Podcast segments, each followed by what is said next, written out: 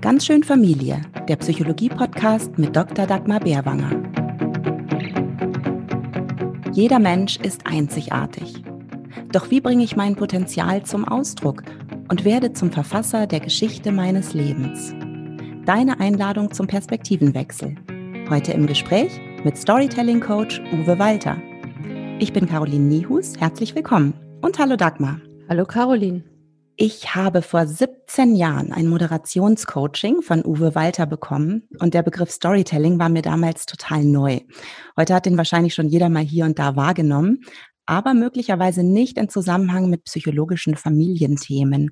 Und ich habe auch damals im Coaching erst begriffen, was Storytelling eigentlich mit Persönlichkeitsentwicklung, mit Biografiearbeit zu tun hat. Und dass man für ein, ich nenne es mal erfolgreiches Storytelling, ziemlich gut mit sich selbst verbunden sein muss.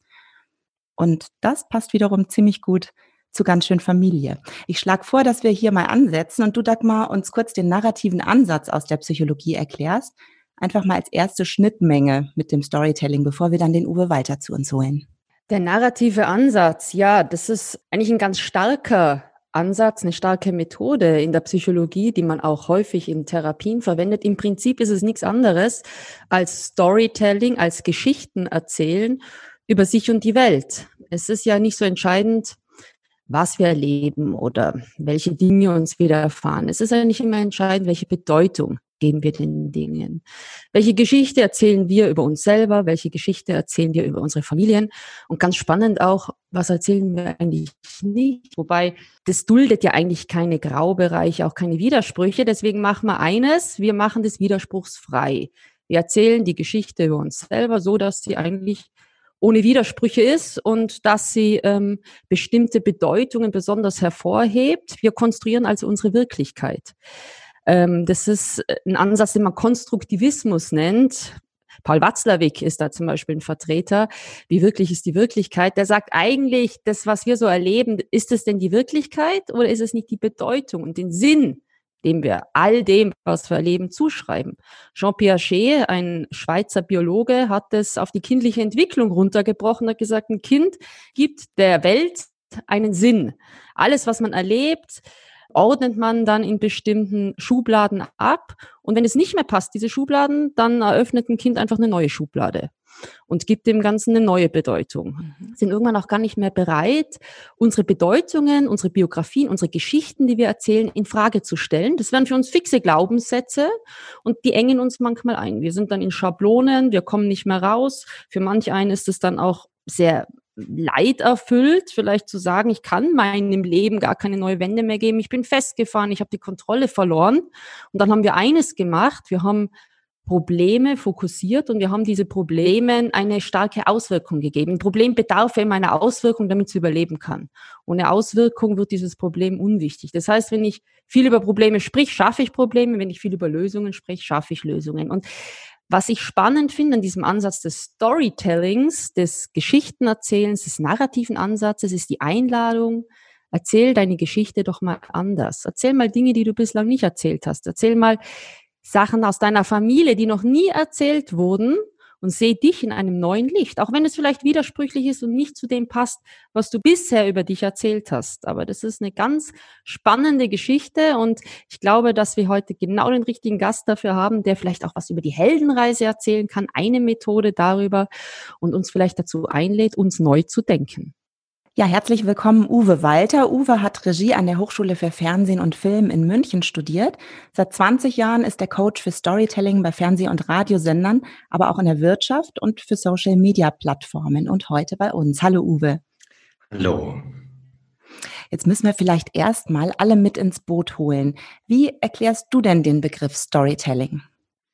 Storytelling ist generell für mich ein Simulat von einer Von, von Leben. Also ich simuliere narrativ etwas Leben, ja. Also zum Beispiel meine Geschichte oder ein Erlebnis. Das gibt es ja in Wirklichkeit, beispielsweise es sei denn, es sei fiktional. Ich bilde das narrativ ab. Also in jedem Fall ist es ein Simulat, ein Zwilling, ja, ein narrativer Zwilling. Das ist das eine. Und Storytelling handelt für mich eben von Selbstwirksamkeit, also wie ein Mensch in seine eigene Selbstwirksamkeit kommt. Das könnte auch mal tragisch umschlagen, wenn jemand nicht in die Selbstwirksamkeit kommt. Und äh, dann wird es eben tragisch. Aber generell ist sozusagen, dass die Weisheit von Geschichten ist der Weg zur Selbstwirksamkeit. Und sagen wir mal so, die, die ganze Evolution fordert uns täglich heraus, uns anzupassen. Also Charles Darwin hat es mal genannt, Survival of the Fittest. Und es gibt ständig neue Regeln halt, wie man besser lebt. Und deshalb gibt es einen ständigen Bedarf nach Geschichten, nämlich wie man besser lebt. Und wie das schon die Dagmar ja auch sagt, äh, ist auch eine Frage von Identitätsfindung. Also gibt es ganz viele Ansätze. Und dann vielleicht noch ein letzter Punkt zum Thema Storytelling. Es ist auch eine Volksbewegung.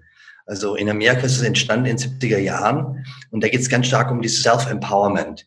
Also wie finde ich zu mir? Wie lerne ich, meine Stimme zu finden? Das ist für mich vielleicht sozusagen sogar der Schlüsselpunkt. Also finding your voice. Wie findet eine Organisation, eine Regierung, ein Mensch, ein Kind zu seiner eigenen Stimme? Wer bin ich? Sehe ich mich? Und wie kann ich im Weltkonzert mitspielen? In welcher Rolle auch immer. Und das soll ja dann quasi eine eigene kleine Heldenreise für jeden werden.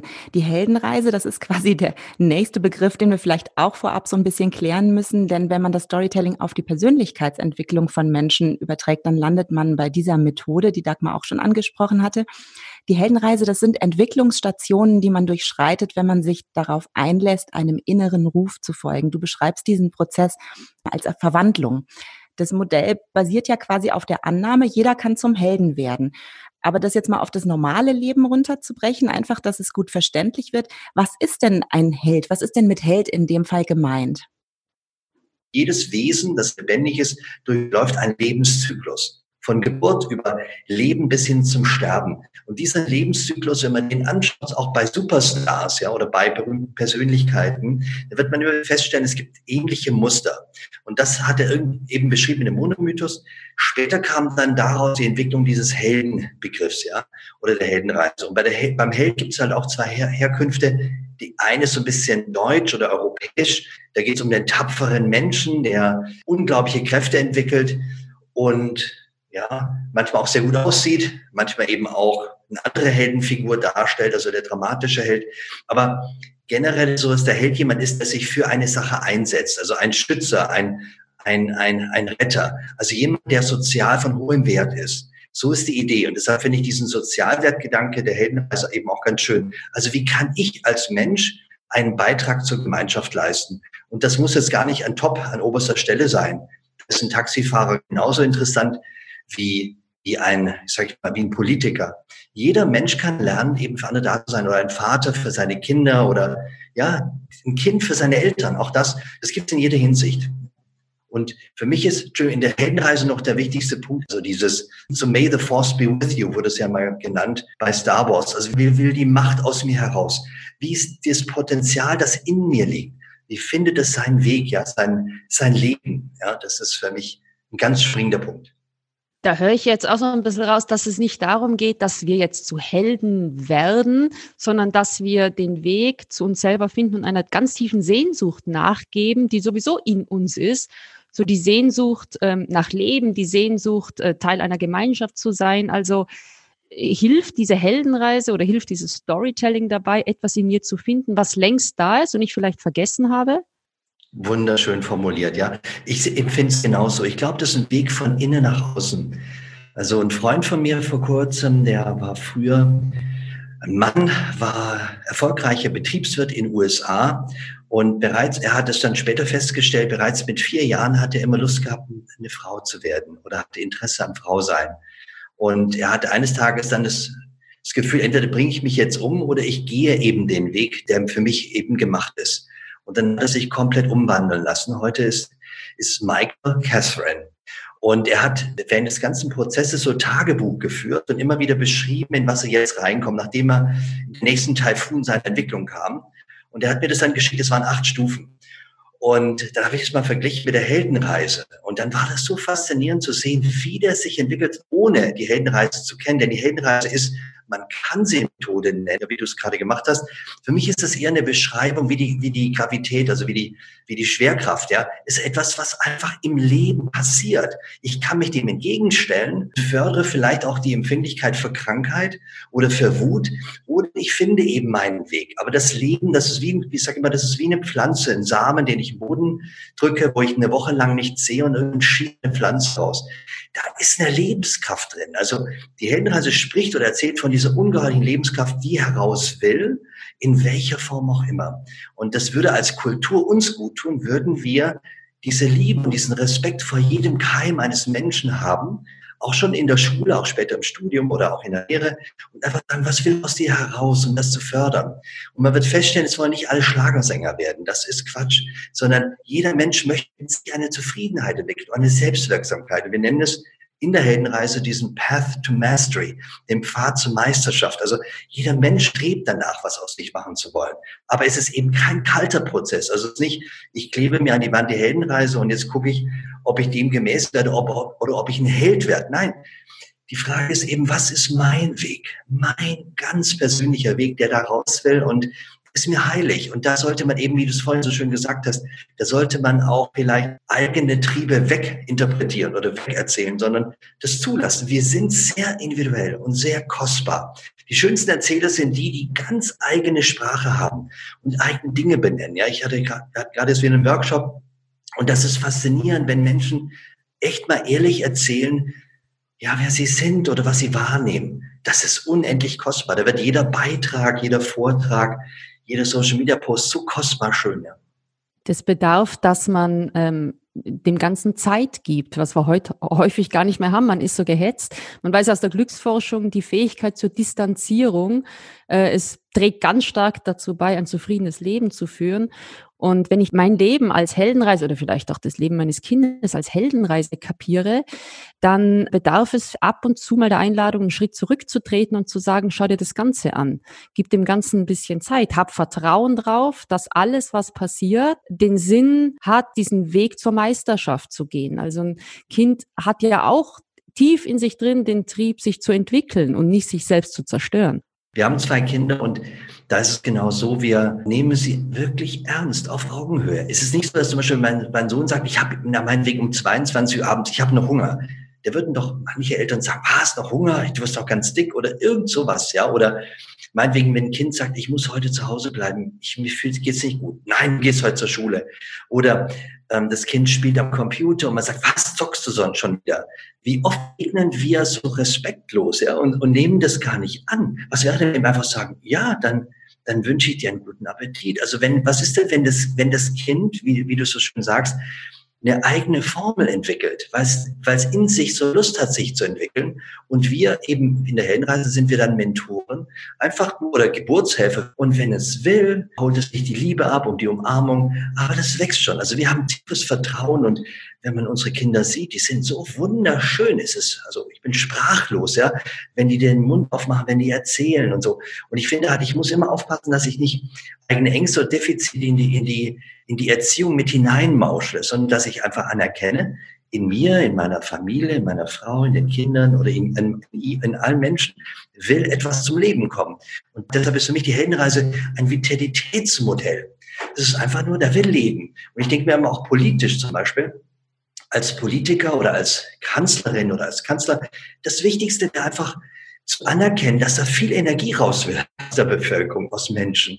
Und dass ich Rahmenbedingungen schaffe, die ihnen das ermöglicht, dass sie das gestalten können. Man muss nicht für andere Leute das alles entscheiden, sondern einfach nur, hey, macht mal, das ist doch schön, hier haben wir gewisse Bedingungen und Respekt und wir brauchen Steuern, keine Ahnung. Also immer grundsätzlich einfach, ist das Menschenbild positiv oder ist es ein defizitorientiertes Menschenbild? Und bei der Heldenreise, finde ich, liegt ganz tief drin dieses, ja, dieses äh, ressourcenorientierte Modell.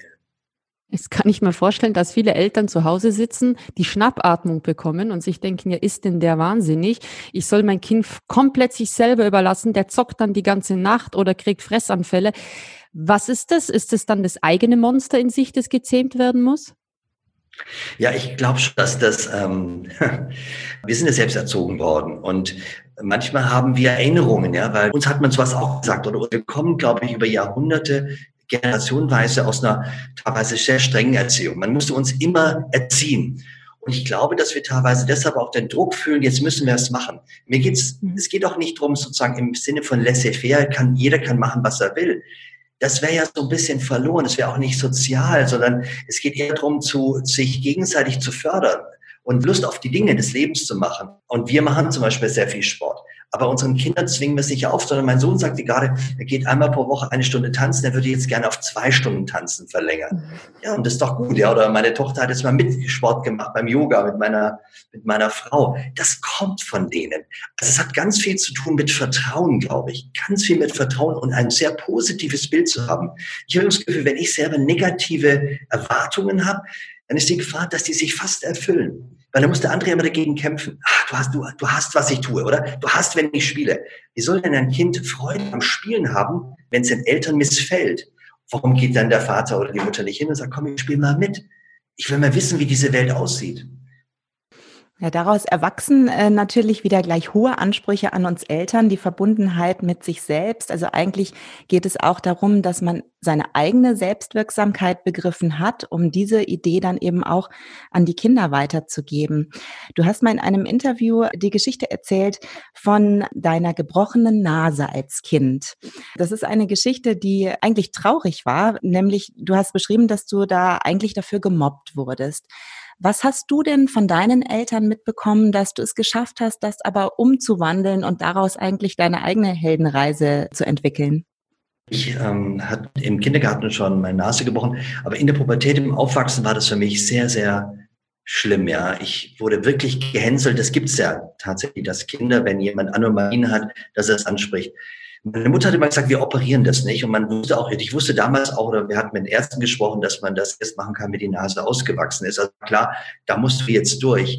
Ich glaube allerdings, dass genau diese, diese gebrochenen Nasen dieser Welt, ja, oder der Hinkefuß, oder wenn man Asthma hat, all das sind aber wiederum so Hinweise oder Unterstützungen, eben auch nicht in die Hybris zu verfallen. Das heißt, man, man muss lernen, mit diesen Defiziten, die es ja gibt, da tut es ja auch, wenn man so will, ein Defizit oder, oder ein, der Steve Jobs hat es in seiner Rede damals genannt, ein life-changing agent. Also diese Mängel haben auch eine ungeheuerliche Gabe, zum, dir zum Wachstum zu helfen. Denn haben wir kein, in Storytelling keine Antagonisten, wachsen wir nicht. Die Antagonisten, die Kritiken sind un ungeheuerlich wertvoll, um an unsere Ressourcen zu kommen. Joseph Campbell nennt das immer, where you stumble lies the treasure. Wo du stolperst, liegt der Schatz. Also immer auch, wenn ich Menschen begegne oder ein Seminar, wenn er sagt, das sehe ich jetzt ganz anders, ja, dann, oder das lehne ich komplett ab, dann ist es manchmal genauso, wie er das auch sagt, das nehme ich auch komplett ernst. Manchmal ist es aber auch ein Hinweis, dass da ein, ein Potenzial ist, was ich nicht entfalten kann. Also der Gerald Hüther wird es nennen, eine hemmende Verschaltung. Und dann ist die Frage, wie kann man die wieder ins, in, ins Leben bringen? Und im Storytelling ist immer so, people relate to pain. Also immer da, wo jemand einen Schmerz hat, also wenn ich von meiner gebrochenen Nase erzähle, meiner Vorstellung, dann werde ich sofort eine Wärme spüren von meinen Mithörern. Weil die werden sagen, ach, der hat einen Mangel und dazu kann ich eine Beziehung aufbauen. Wenn der nur toll ist und sich super verkauft, ah, dann mag ich den nicht so. Also through pain or, ja, through pain we connect. Also das ist, das ist auch ein kostbarer Schatz im Erzählen. Das ist total interessant, Verletzlichkeit zu zeigen, dass das eben auch verbindet, oder? Das ist im Geschichtenerzählen zentral, ja. Mhm. Die großen Geschichten und die großen Epen der Welt haben ja meistens ihren Ursprung in irgendeinem Trauma, in irgendeiner Schwierigkeit. Also ähm, ist ja auch ein versöhnlicher ja. Gedanke zu sagen, man lernt, wenn man aus dieser Komfortzone auch mal rausgekickt wird. Wenn man nur in seiner Zufriedenheit ist, wird man vielleicht gar nicht zum Held.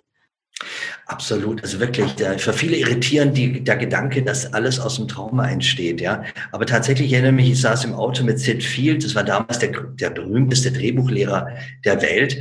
Und ich saß mit ihm in Bel Air, wir sind durch die Stadt gekurvt, ja, und dann sprachen wir über das Geschichten erzählen. Und man eben, alles fängt beim Trauma an und dann rattert es im Kopf, ja. Wo, wo, wo überall ist ein Trauma gewesen. Und man sieht, es ist auch bei James Bond so. Das geht aber auch bei allem, beim MOVA-Koffer, ja, der diese, diese Rillen hat, ja. Da ist eine Brandbombe damals ins Werk gefallen, da konnte man keine Holz- und Stoffkoffer mehr machen, also musste man die Metallplatten verwenden, also die waren aber nicht verbindungssteif, also hat man sie geprägt durch diese Rillen, dadurch wurden sie verbindungssteif und so entstand dieses berühmte Design, ist ein, ein Trauma-Design. Und so ist, gehe ich bei allen Sachen zurück, immer zurück. Wo ist der Anfang? Wir gehen beim Storytelling immer auf die Null zurück, ja, weil Geschichten erzählen hatte zwei Aspekte. Einmal die Geschichte als transformatives Geschehen und das Erzählen als mathematischer Prozess. Nach dem Motto, fangen Sie mal ganz vorne an. So wie jetzt bei Bushido in diesem, in diesem Gerichtsprozess in Berlin, wo der Richter erstmal sagt, bevor wir jetzt mal dahin gehen an das aktuelle Problem, fangen Sie mal an, wer Sie überhaupt sind. Wo kommen Sie überhaupt her? Was, wer, wo kommt denn Ihr Vater her? Wo kommt Ihre Mutter her? Und dann erzählt er über mehrere Prozesstage nur die Geschichte. Aber, ja, warum? Weil es alles ein Kontext ist, ja. Und das ist alles total, ja, und Trauma ist eben ein großer Schatz und die Frage ist halt, gehe ich damit defizitorientiert um und sage, das ist alles schlimm, oder auch jetzt wie mit der, mit der ganzen Krise, die wir jetzt gerade haben in der Pandemie, sehe ich das auch als eine Herausforderung, die ich einfach annehmen muss. Und die Frage ist, wie finde ich da Lösungen? Und zwar jetzt nicht nur im Sinne von Schutz, sondern auch positiv, ja, wie können wir als Gesellschaft, ich als Individuum, das nutzen? Wir Eltern haben ja in uns drin diesen Beschützerinstinkt. Man möchte ja wirklich alle Schwierigkeiten von den Kindern fernhalten. Man möchte sie ja in Watte packen. Man möchte sie beschützen. Man möchte nicht, dass sie traurig sind. Es lässt sich aber nicht verhindern. Und wenn ich jetzt hier draus lerne aus dem Gespräch, dann ploppt bei mir natürlich hier der Auftrag an mich selber auf. Ein Kind hat ein Recht auf sein eigenes Traumata, ist hier vielleicht auch sehr hart gesagt, aber hat ein Recht auf blaue Flecken im übertragenen Sinn, hat ein Recht auf Tränen, hat ein Recht auf Streit, hat ein Recht auf Liebeskummer. Ich kann ihm nicht alles wegnehmen und es ist ja vielleicht auch die Keimzelle von neuem Lernen. Ich merke das auch bei unseren Kindern, ja. Wir dürfen ja anbieten, dass wir im Gespräch sind. Wir beobachten das liebevoll. Ich habe jetzt gerade noch mal, gerade kam mir spontan der Gedanke, wie wichtig es ist, Kinder oder Mitmenschen auch wieder gesund zu kochen. Also ich weiß immer, bei uns ist immer so, wenn die Kinder nach Hause kommen oder einen schweren Tag hatten und dann bekommen sie ihr Lieblingsessen, da blühen die auf. Das ist wieder so, der kann die Kraft, die, die Seele will Kraft tanken. Aber ich glaube, ja, das ist total wichtig, dass man, dass man sagt, du hast ein Problem, wie gehst du mit um? Weil, weil Kinder, auch unsere Kinder, jedes hat so irgendein Problem. Ja? Unser Sohn hat eine, zum Beispiel eine Erdnussallergie. Aber er geht erstaunlich tapfer damit um und die ist heftig, ja, eine ganz hohe Stufe. Und er muss darauf achten eben. Aber da war zum Beispiel auch so ein ganz schönes Beispiel. Mein, mein Sohn vergaß immer wieder, die Erdnussspritze mitzunehmen. Und meine Frau war total genervt. Wieso vergisst du den schon wieder? Ich habe das schon zehnmal gesagt. Und wir hatten einen Streit dann, als wir im Urlaub waren. Und dann habe ich gesagt, Svenja, vielleicht probieren wir es einfach anders. Er, er weiß, dass er die braucht. Er, er liebt sie, dass er sie hat. Er weiß, es gibt ihm eine Sicherheit. Lass ihn doch einfach mal ein anderes Verhältnis dazu bekommen. Der wird es schon selber finden. Und was ist passiert? Ab dem Tag, als, als wir uns verändert haben und ich nicht mehr gesagt habe, was soll ich schon wieder vergessen? Seitdem, weil ich habe, weil meine Frau rannte dann wütend raus und ich habe gesagt, Mensch, wie ist denn das jetzt? Hast du Lust, kriegst du das hin? Und meinte er, ja, ja, das kriege ich schon hin. Seitdem nimmt das immer mit, ganz alleine. Weil ihm wurde die Verantwortung zurückgegeben. Der Wütende nimmt dir ja deine eigene Lebensverantwortung weg, wenn er dich anbrüllt und sagt, du hast schon wieder vergessen. Dann ist die Kraft ja nicht mehr bei dir als Mensch, sondern bei dem Wütenden. Und das ist ja nicht schön, sondern was wir wollen, ist ja, dass das Kind Lust bekommt, ans Lenkrad seines Lebens zu gehen und den Gang einzulegen und zu fahren oder zu pausieren, aber dass es selber dahin kommt. Das ist total kostbar. Und seitdem ist es wirklich gelöst.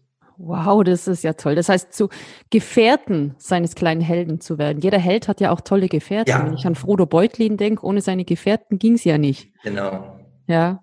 Anders gesprochen, würden wir alle Menschen wegnehmen, also den Einfluss von anderen Menschen auf unser Gehirn wegnehmen, was bliebe denn da übrig? Ja, ein ziemlich dürres Geschwinst von hundert Milliarden Zellen mit ein paar Verknüpfungen. Aber tatsächlich ist so, wir sind unfassbar sozial. Es geht immer um Sozialwert. Wie hoch ist mein Sozialwert? Was macht der andere? Wenn man Vater ist, dann denkt man den ganzen Tag immer an die Kinder und als Ehemann ständig an die Frau und so weiter. Es ist so, wir sind unendlich sozial und dadurch ist diese Gefährtenrolle so schön. Ja, wenn ich Gefährten bin. Bin ich Teil des anderen, ohne in seinem Körper zu sein? Ich kann ein guter Gefährte sein, ja. Zum Beispiel auch eine ganz süße Geschichte. Mein Sohn sagte, ich muss doch bald meine Schulpraktikum machen. Könnte ich das denn vielleicht bei dir machen? Weil ich finde es so toll, was du da machst, Papa. Ich finde das so schön und so, ja. Ich meine, das ist doch eine Ehre, oder? Ich meine, ich meine, er weiß, dass wir das lieben, was wir machen. Ich möchte dir anbieten, dass wenn du Lust hast, oder auch unsere Tochter, wenn ihr Lust habt, dürft ihr gerne in diese Richtung Storytelling gehen, weil das ist eine lange, wunderschöne Aufgabe, aber ihr könnt auch was anderes machen. Aber ich möchte in jedem Fall sagen, willkommen, wenn ihr Lust habt. Jederzeit oder auch was anderes. Fühlt euch frei, aber fühlt, fühlt es mit Liebe. Weil ich glaube immer, Liebe ist auch ein ganz wichtiger Punkt. Liebe ist was Positives, ja. Das ist einfach was Hingewendetes, ja. Der Glaube an etwas, ja. Als andere Seite wäre ja Angst, Angst, dass irgendwas ist, ja. Es ist wahnsinnig schön, dir zuzuhören, wie du darüber sprichst, wie, wie ihr mit euren Kindern umgeht. Das ist auch sehr inspirierend, finde ich. Es sind unglaublich schöne Ideen und Ansätze und wie, wie ihr das umsetzt. Jetzt hast du ja beruflich auch sehr viel eben mit Seminarteilnehmern zu tun, vielleicht auch mit Einzelcoachings. Wie piekst du denn die Menschen an, die dich ja letztlich in, in der Situation als Coach zu diesem Begleiter machen, zumindest so für den Anfang? Wie setzt du da etwas in Bewegung? Wie kann man sich das vorstellen?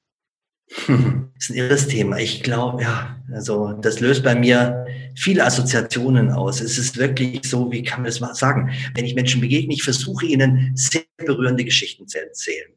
Wenn ich die erzähle oder zeige, dann gucke ich, wie reagieren sie drauf. Und das gibt mir ein erstes Signal. Zum Beispiel, wenn ich einen tollen Film zeige, von Ausstellung merke, die weinen jetzt oder auch nicht oder sie lehnen es ab. Ich beobachte genau die Mimik meiner Teilnehmer oder der Menschen, der ich gegenüber bin, und dann versuche ich herauszufinden, dies ist die Topografie.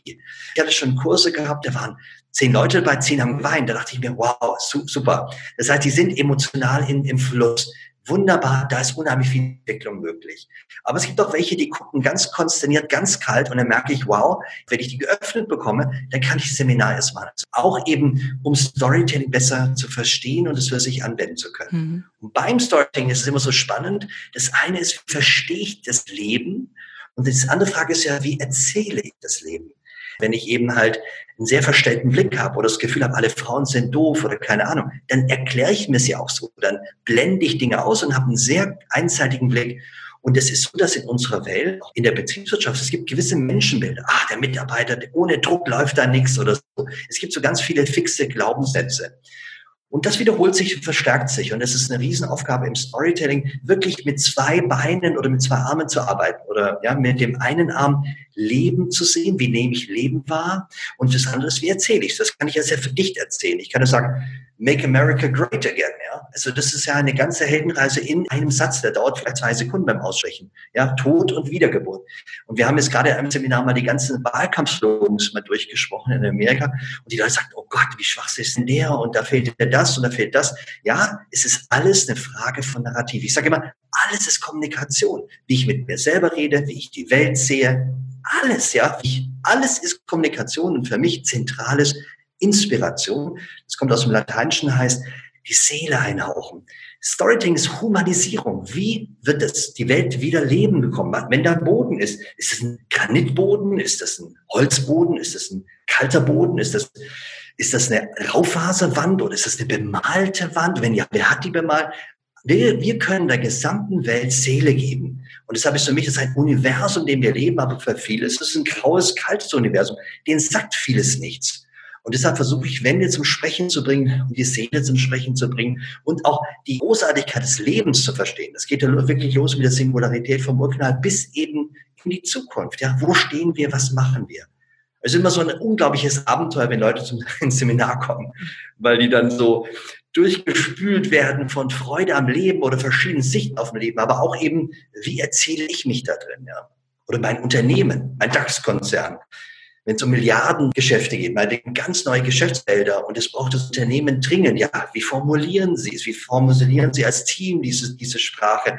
In welcher Form erzählen Sie es? Im Town Hall oder im C E O-Video oder eben auch in einem Film? Das ist alles so ungeheuerlich wichtig. Und, und manchmal kann vielleicht auch dabei herauskommen, dass wenn es jemandem schwerfällt, da diese Verbindung zu finden, zum Beispiel zu seinem Unternehmen, dass, äh, dass man da vielleicht auch dann merkt, dass man da nicht richtig ist. Also ich erinnere mich äh, zum Beispiel ganz genau an das Coaching, das du mir gegeben hattest, äh, was ich eben schon kurz angesprochen habe. Es ist schon lange her, aber ich weiß noch genau, dass du mich damals gefragt hast. Ich habe damals eine Sendung moderiert, in der ich ähm, ehrlich gesagt keinen Sinn für mich gefunden hatte. Und du hast mich gefragt, was mein Antrieb für meine Arbeit ist, was mein persönlicher Auftrag da ist, was, was mich damit verbindet. Und es steckt mir heute noch in den Knochen, dass ich damals keine Antwort darauf wusste. Das hat mir so zu denken gegeben und war sozusagen eine absolute Schlüsselfrage für mich, ähm, die ich mir jetzt zwanzig Jahre später immer noch äh, stelle, die mich seitdem begleitet und die ich seitdem immer beantworten können will. Also das war ein wahnsinnig spannender Anpiekser, den du da allein durch diese eine Frage, die ja sehr simpel eigentlich ist, ähm, mir gestellt hast. Also das finde ich sehr faszinierend, wie du diese Dinge in Gang bringen kannst. Passiert das denn ab und zu aus deiner Erfahrung, dass Menschen diese Verbundenheit eben nicht haben, zum Beispiel zum Beruf oder zu ihrer Lebenssituation, in der sie da gerade sind und sich dadurch dann nach dem Seminar was in Bewegung gebracht hat, dass das Leben sich verändert für sie? Also das, äh, das, was du gerade sagst, dieses, die Frage nach dem Why. Gell? Mhm. Ich hatte das ja das Gefühl, dass du beispielsweise ja auch privat in deinem Leben so ange, also so eine ange, dass du so ein Angekommensein, so, so, eine, so eine Wärme, so eine Heimat. Ja, es ist tatsächlich so, dass, dass manche Menschen lebenslang dieses Why oder das, wo gehöre ich hin oder was ist mein, was ist mein Thema. Ja, ich hatte jetzt wieder im Seminar eine Frau, die sagte, vor zehn Jahren hätte ich hier nicht sitzen können. Ich hätte nicht zuhören können. Ich hätte alles weginterpretieren müssen. So. Und jetzt kann ich erst zuhören. Also ich glaube schon, dass es ein großes Thema ist, ja. Und you never know, in, in welcher Situation du geboren bist oder ob du aus welcher Kultur du stammst oder ob du aus zwei Kulturen stammst oder wie auch immer. Das spielt eine Rolle. Und in Deutschland gehen wir immer weit zurück in der Geschichte. Also ich gehe mit der Heldenreise drei, vier Generationen zurück. Das große Thema ist immer Liebesvorenthalt für mich. Liebesvorenthalt kann über mehrere Generationen zu schweren Störungen führen. Das ist wie bei Antigone, ja. Zwei Könige, der eine missbraucht, dem, also von zwei Freunde, beide Könige, der eine missbraucht den Sohn des anderen. Und Jahrzehnte oder Generationen danach hat das fatalste Folgen. Und das ist so für mich, das hat alles eine Vorgeschichte. Und wenn ich überlege, überlege wie Deutsch entstanden ist, es war ein Deutscher Bund, dann Deutsches Reich, dann Erster Weltkrieg, Zweiter Weltkrieg, alles, was dahinter liegt, das steckt uns in den Knochen, ja. Und das ist nicht so einfach aufzulösen. Da hat ein Holländer eine andere Kultur, weil die in einer anderen Kultursituation oder die Schweiz, aber bei uns merkt man jetzt auch in der Corona-Zeit, da kommen ganz viele Sachen wieder hoch, ja. An Ängsten, auch an Regelungen und ganz viele Dinge, die, die nach wie vor wirken. Deshalb glaube ich immer, dass es total hilft, für sich als Mensch den Kontext auch zu betrachten. Also nach, die Reise nach innen anzutreten und nach außen. Und die Heldenreise, wenn man sie wirklich stimmig versteht, das sage ich ganz bewusst, ist es kein äußerer Krieg mit Doctor Mokaffer als Braveheart, den Befreiungskampf für Schottland zu führen. Das ist auch heilig. Aber das andere ist wirklich auch die innere Reise. Es geht eben nicht drum, zum Beispiel bei der Heldenreise geht es nicht drum, für meines, mein Defizit wie bei Hitler, ja, für eigenes Defizit die Welt bluten zu lassen. Das ist nicht der Sinn. Der Sinn ist, zu deiner Kraft zu finden. Und er war ja gar kein schlechter Maler, wie ich fand. Also ich schaue mir immer mal wieder Bilder von ihm an. Aber schade ist, dass dieses Defizit, dieses Trauma, dieses möglicherweise jüdische, was er auch hatte. Er war ja, glaube ich, ein, er war ja, glaube ich, ein halbjüdisches Kind, also ein uneheliches Kind. Also der Schmerz der Situation, die Begabung, die er hatte. Mei, das wäre schön gewesen, hätte er das alles nicht gebraucht. Aber es war nicht nur er, es war eine ganze Kultur drumherum, die ungeheuerliche Wut hatte in den Knochen. Und das mussten sie ausleben durch Tilgung, Vernichtung anderer Lebensenergie. Trauer spielen. Also das ist eben für mich auch in der heutigen Zeit ganz wichtig, wie kommen wir in die Energien rein, weil wir haben Zunahme von Autokratien und wir schreiben ja ein Buch über die Heldenreise, weil es uns so wichtig ist, mal eine andere Botschaft zu geben, zu sagen, da leben sieben Milliarden Menschen, es leben so viele Tiere und Lebewesen, Pflanzen und ich merke halt, dass wirklich jede Geschichte lehrt einen etwas und je mehr man Geschichten hört, desto mehr ja, bringt man die Dinge zusammen und kann nur sagen, da ist so viel Schönheit und Zusammenhang da. Sieht die Wissenschaft ja auch, die erkennt ja auch immer mehr Dinge. Und ja. Was äh, mir noch einfällt dazu ist, dass neben dem Warum manchmal vielleicht auch ganz spannend und vielleicht auch einfacher zu beantworten ist, das Wozu. Alles, was wir machen, äh, hat ja einen Gewinn, aber auch einen Preis. Und sich zu fragen, wozu mache ich denn jetzt die Dinge? Äh, welchen Gewinn habe ich, aber welchen Preis zahle ich auch dafür? Das ist, glaube ich, jetzt auf den Kontext betrachtet häufig auch eine spannende Frage, die man immer wieder ehrlich beantworten sollte. Also ich, für mich ist so die, der Golden Circle, den Simon Sinek mal beschrieben hat. Das war dieses Why, How, What. Also wo, warum mache ich etwas? Und dann gibt es, wie mache ich das? Wie mache ich das anders? Jeder Mensch ist ja einzigartig und es gehört zum Storytelling auch dazu, dass man sein U S P findet, dann seine eigene Art, wie man das macht, wie ich mein Lied schreibe oder wie Dirk sein Lied schreibt. Jeder schreibt die Lieder anders, ja, und das ist kostbar.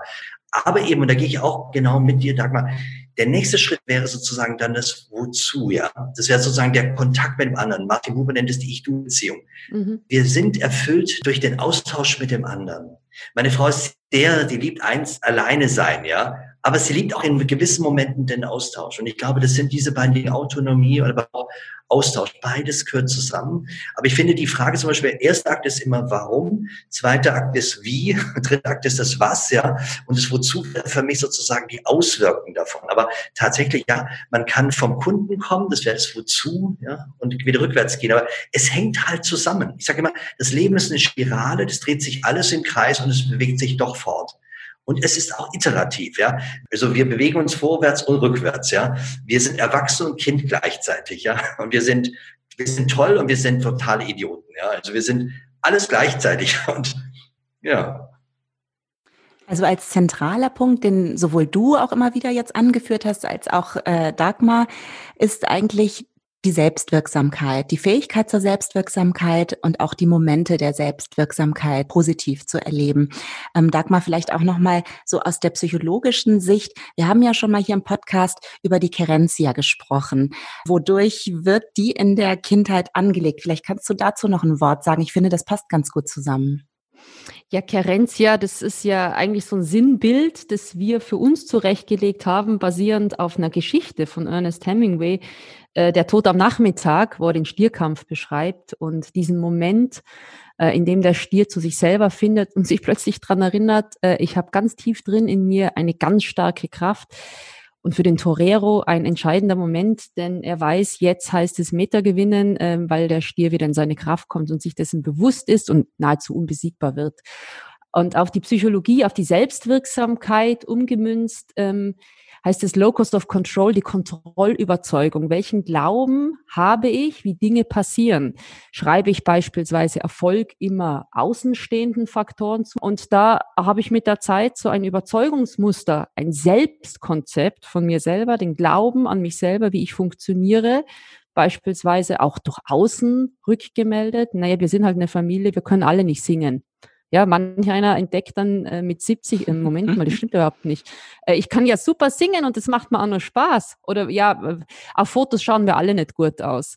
Oder ah, das hast von deinem Urgroßvater, wir konnten uns alle nicht konzentrieren. Oder was weiß ich, also solche Staffelhölzer, die in Familien weitergegeben werden. Deshalb finde ich auch die Frage nach dem ähm, Warum so spannend. Manchmal sind es ja auch unbewusste Aufträge, die über Generationen hinweg weitergegeben werden und man weiß gar nicht, wieso jetzt dieser kleine Knirps diesen Auftrag leben muss. Das sind so Kontrollüberzeugungen, die in einer Familienbiografie einfach stark werden konnten. Und da mal einen Schritt zurückzutreten, sich das große Ganze anzuschauen und sich trauen, vielleicht mit Hilfe von Storytelling das in Frage zu stellen und die Geschichte neu zu formulieren und zu sagen, das war gar nicht Glück, sondern das war vielleicht eine Kompetenz, die wir haben, oder dieses Kind hat eine Kompetenz, ähm, ähm, führt in die Selbstwirksamkeit zurück. Man ist nicht mehr passiv, nicht mehr Spielball des Außen, sondern entdeckt, wo ich selber regeln kann, dass ich selber Dinge ändern kann. Und das Spannende ist ja, man kann sich ja selber immer wieder neu erzählen und Entscheidungen jeder Tag, jede Situation, jeder Augenblick hat in sich die Möglichkeit, es anders zu machen. Sofort und jetzt und gleich kann ich es anders machen. Und das ist doch eine wahnsinnig versöhnlich und schöne Erkenntnis. Absolut. Und ich finde aber auch, dass sie immer wieder überprüft wird. Also, dass das immer wieder auf den Prüfstand kommt, zum Beispiel in Begegnungen mit anderen Menschen. Also, welche Rolle spielen denn andere Menschen auf unserem Weg, zum Beispiel auf unserer Heldenreise? Da kann man sich ja auch ausgebremst fühlen. Wir haben eben schon über die positiven Begleiter, die Mentoren, kurz gesprochen. Aber es gibt ja auch das Umgekehrte. Da werden einem dann Steine in den Weg gelegt. Wie kann man da immer wieder zurück zu seinem Weg finden? Es ist ja Martin Buber heute auch angesprochen worden. Der hat ja so schön das Ich im Du definiert. Also wir spiegeln uns ja alle äh, in den Augen des anderen. Ein Kind erkennt seinen Wert am Glanz der Augen der Eltern. Insofern muss man sich, um es jetzt auf die Familie runterzubrechen, immer wieder fragen, was habe ich tatsächlich, ohne dass ich es ausspreche, ohne dass ich sage, ohne dass ich rückmelde, für ein Konzept im Kopf, wie dieses Kind sich entwickelt, wie dieses Kind lernt, was dieses Kind tatsächlich kann. Das gilt's zu überprüfen. Und das ist ja auch eine Erkenntnis, die man mitnehmen sollte, wenn man selbstwirksam werden möchte. Man kann den anderen niemals ändern. Man kann immer nur bei sich selber die Schrauben drehen. Also man kann nicht hoffen, wenn doch der Partner sich jetzt mal ändern würde, wenn der doch mal freundlicher wäre, wenn der doch mal mehr machen würde, wenn der mich doch mehr lieben würde. Man kann letztlich immer nur bei sich selber anfangen und sich überprüfen, wie denke ich denn über jemand anderen, ohne dass ich es ausspreche. Jetzt gerade bei Kindern, gerade auch mit Erwartungen, die wir an Kinder haben, sich da an der eigenen Nase zu nehmen und sagen, welche Erwartungen habe ich?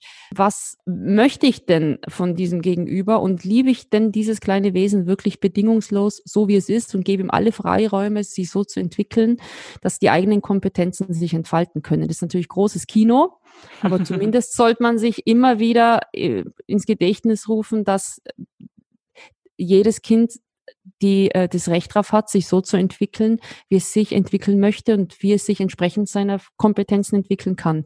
Und nicht wir von außen dran ziehen. Dadurch, Gras wächst nicht schneller, wenn man dran zieht. Dadurch mache ich eigentlich nur vieles kaputt und das Gegenüber geht dann in Gegenabwehr und in Gegendruck. Ich glaube, ich wollte eine Sache dazu noch vielleicht mhm. ergänzen, die ich Bitte. ganz wichtig finde, und zwar rhetorisch. Und zwar, es gibt für mich zwei ganz wesentliche Punkte der Rhetorik und die hängen mit dem Storytelling direkt zusammen, weil Rhetorik aus meiner Sicht ein Teil des Geschichtenerzählens ist. Und zwar geht es darum, um Zustimmung und um Widerspruch. Zustimmung ist, wenn, wenn man, meine Tochter sagt, ich hatte heute einen ganz schlimmen Lehrer. Wenn ich dann sage, ach, so ein Quatsch, der war doch nicht schlimm, du bist halt wieder so eine Zicke, ja, so ungefähr. Das wäre jetzt nicht zuhören. Wenn ich aber sage, okay, wie war denn das genau? Und ich stimme jetzt zu und sage, Mensch, das ist aber unangenehm, das ist ja schwierig, ja.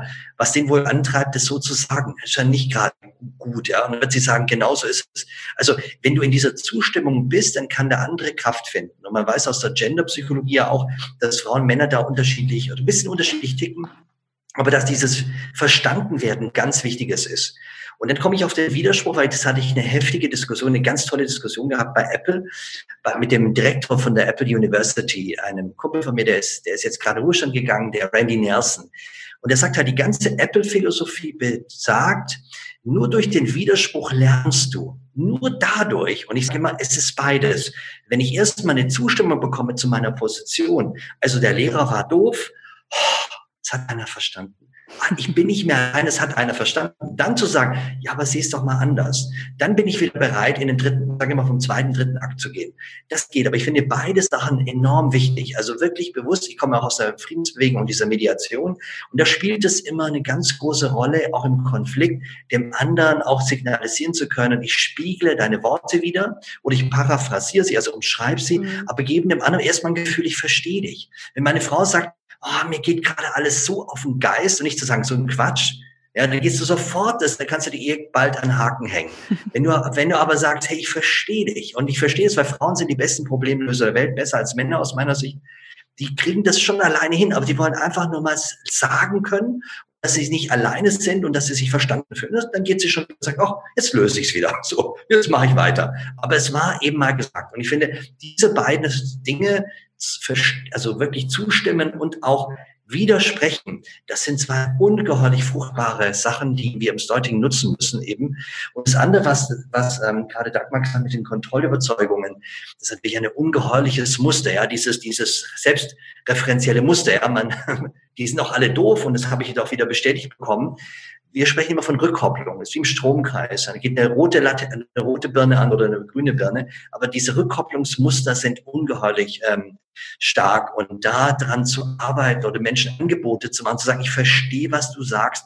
Ich hatte unlängst zum Beispiel einen Workshop, da hat ein, äh, ein der oberste Chef seinen, seine Führungspersönlichkeit mitgebracht, die bei allem immer gesagt, das geht nicht, weil, das geht nicht, weil, das geht nicht, weil. Und dann sagt er, wir kommen in der Firma nicht weiter, weil der alles blockiert. Und dann saß ich halt wirklich einen Tag lang mit den Kollegen da zusammen und war halt immer bei allem dagegen.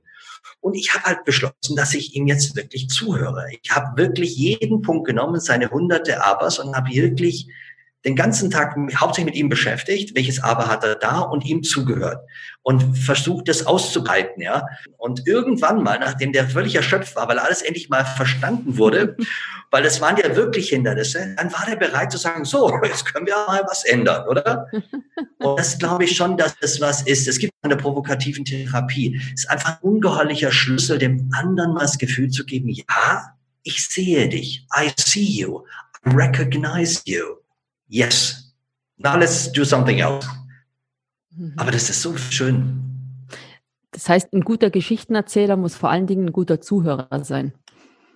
Ja, also, also in Amerika ist die Theorie, dass achtzig Prozent des Geschichtenerzählens Story Listening ist, nicht Storytelling. Das äh, wird überbewertet.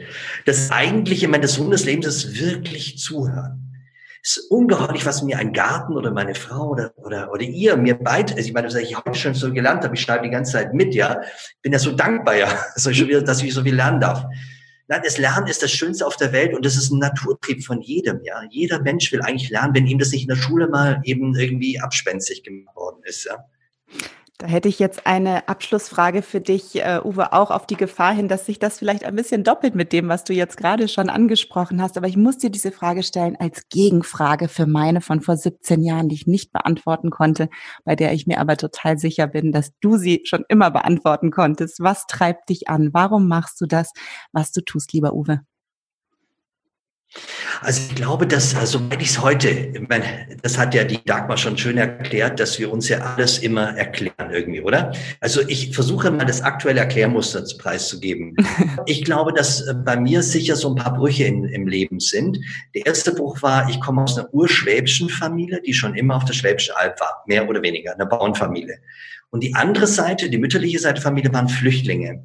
Und ich habe eben erlebt, wie unterschiedlich die Kulturen sind in einer Familie, die uralt eingesessen ist. Und die andere, die sind zwar auch Deutsche, aber die sind mal ausgewandert über Polen, dann nach Russland, dann nach Bessarabien, wieder zurück. Und für mich war das ganz initiativ, dass ich gesehen habe, mein Opa litt, ein großartiger Mann, Gustav hieß der, der Gustav Mau, ja, der Opa litt unheimlich unter dem Ver Verlust seiner, seiner Heimat. Die waren wohlständig geworden, die haben über mehrere Generationen einen ganz tollen Bauernhof aufgebaut und alles war neunzehnhundertvierzig weg. Und er konnte das niemandem erzählen. Wir waren ganz, wir sind ähm, vierundzwanzig äh, Cousins und Cousinen und ich hörte immer zu und ich habe gemerkt, mit ganz als kleiner Junge, wie gut das ihm tat, dass ich zugehört habe. Und es hat ihm auch wiederum ein Leuchten in die Augen gebracht, so wie das ja die Dagmar gerade erzählt hat. Es hat ihm gut getan. Da habe ich gemerkt, Zuhören ist ein ungeheuerlicher Schlüssel. Das zog sich dann wirklich durch, durch, durch mein Abitur als Schülersprecher. Später war ich Zivildienstleister im jüdischen Seniorenheim, wo Leute im K Z waren. Und die, viele davon waren im K Z in Auschwitz. Und ich hörte denen zu. Ich hatte jede Geschichte, wie, egal wie schlimm. Ich habe sie aufgenommen und ich war schwer traumatisiert durch das, was ich da gehört habe. Ein Buch geschrieben, bis heute noch nicht veröffentlicht. Was ich aber nach wie vor machen will, war, es war wichtig. Und da habe ich gemerkt, ich muss einen Weg finden, das zu verarbeiten. Deshalb ein Buch schreiben oder einen Film machen oder es einfach erzählen. Sonst wird es irgendwann wird's einen auch sich ähm, gegen einwenden. Man muss es rausbringen, man muss es verdauen. You have to digest it, ja.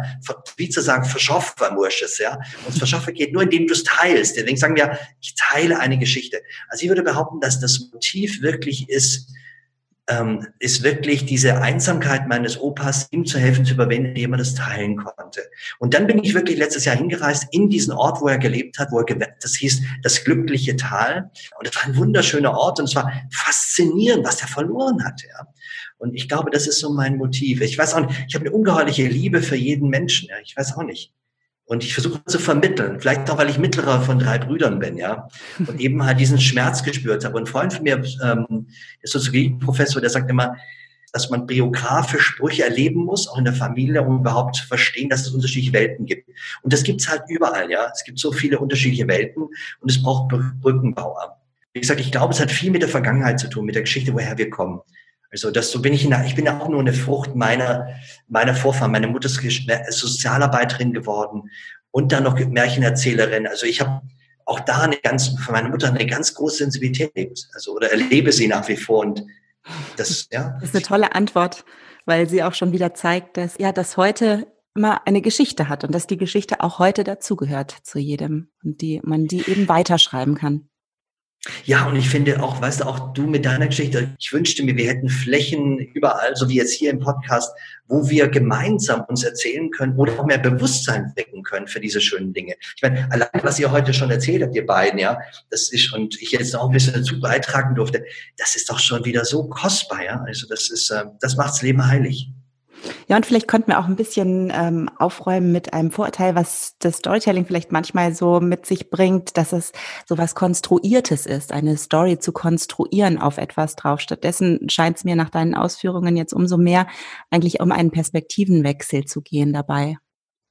Und das ist so toll, wie du dazu einlädst, wie viel Leidenschaft und Liebe man da spürt. Das ist wie so eine Hängematte, in die man sich reinlegt und mit dir stundenlang weiter plaudern möchte. Es ist wunderschön, wirklich. Vielen, vielen Dank, lieber Uwe, für diese Einblicke in Storytelling und in dein Leben und deine Haltungen und, und auch die Tipps, die wir daraus ziehen konnten, wie du zum Beispiel mit deinen Kindern umgehst. Da werde ich mir auf jeden Fall was mitnehmen. Vielen, vielen Dank. Danke euch, es war mir eine ganz große Freude und zwar ein großes Geschenk und ihr habt mich so bereichert.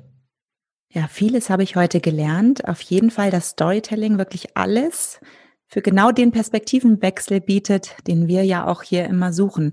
Und dass es vor allem auch im Familienleben wunderbar funktioniert. Den Zusammenhang habe ich jetzt verstanden. Du auch, Dagmar?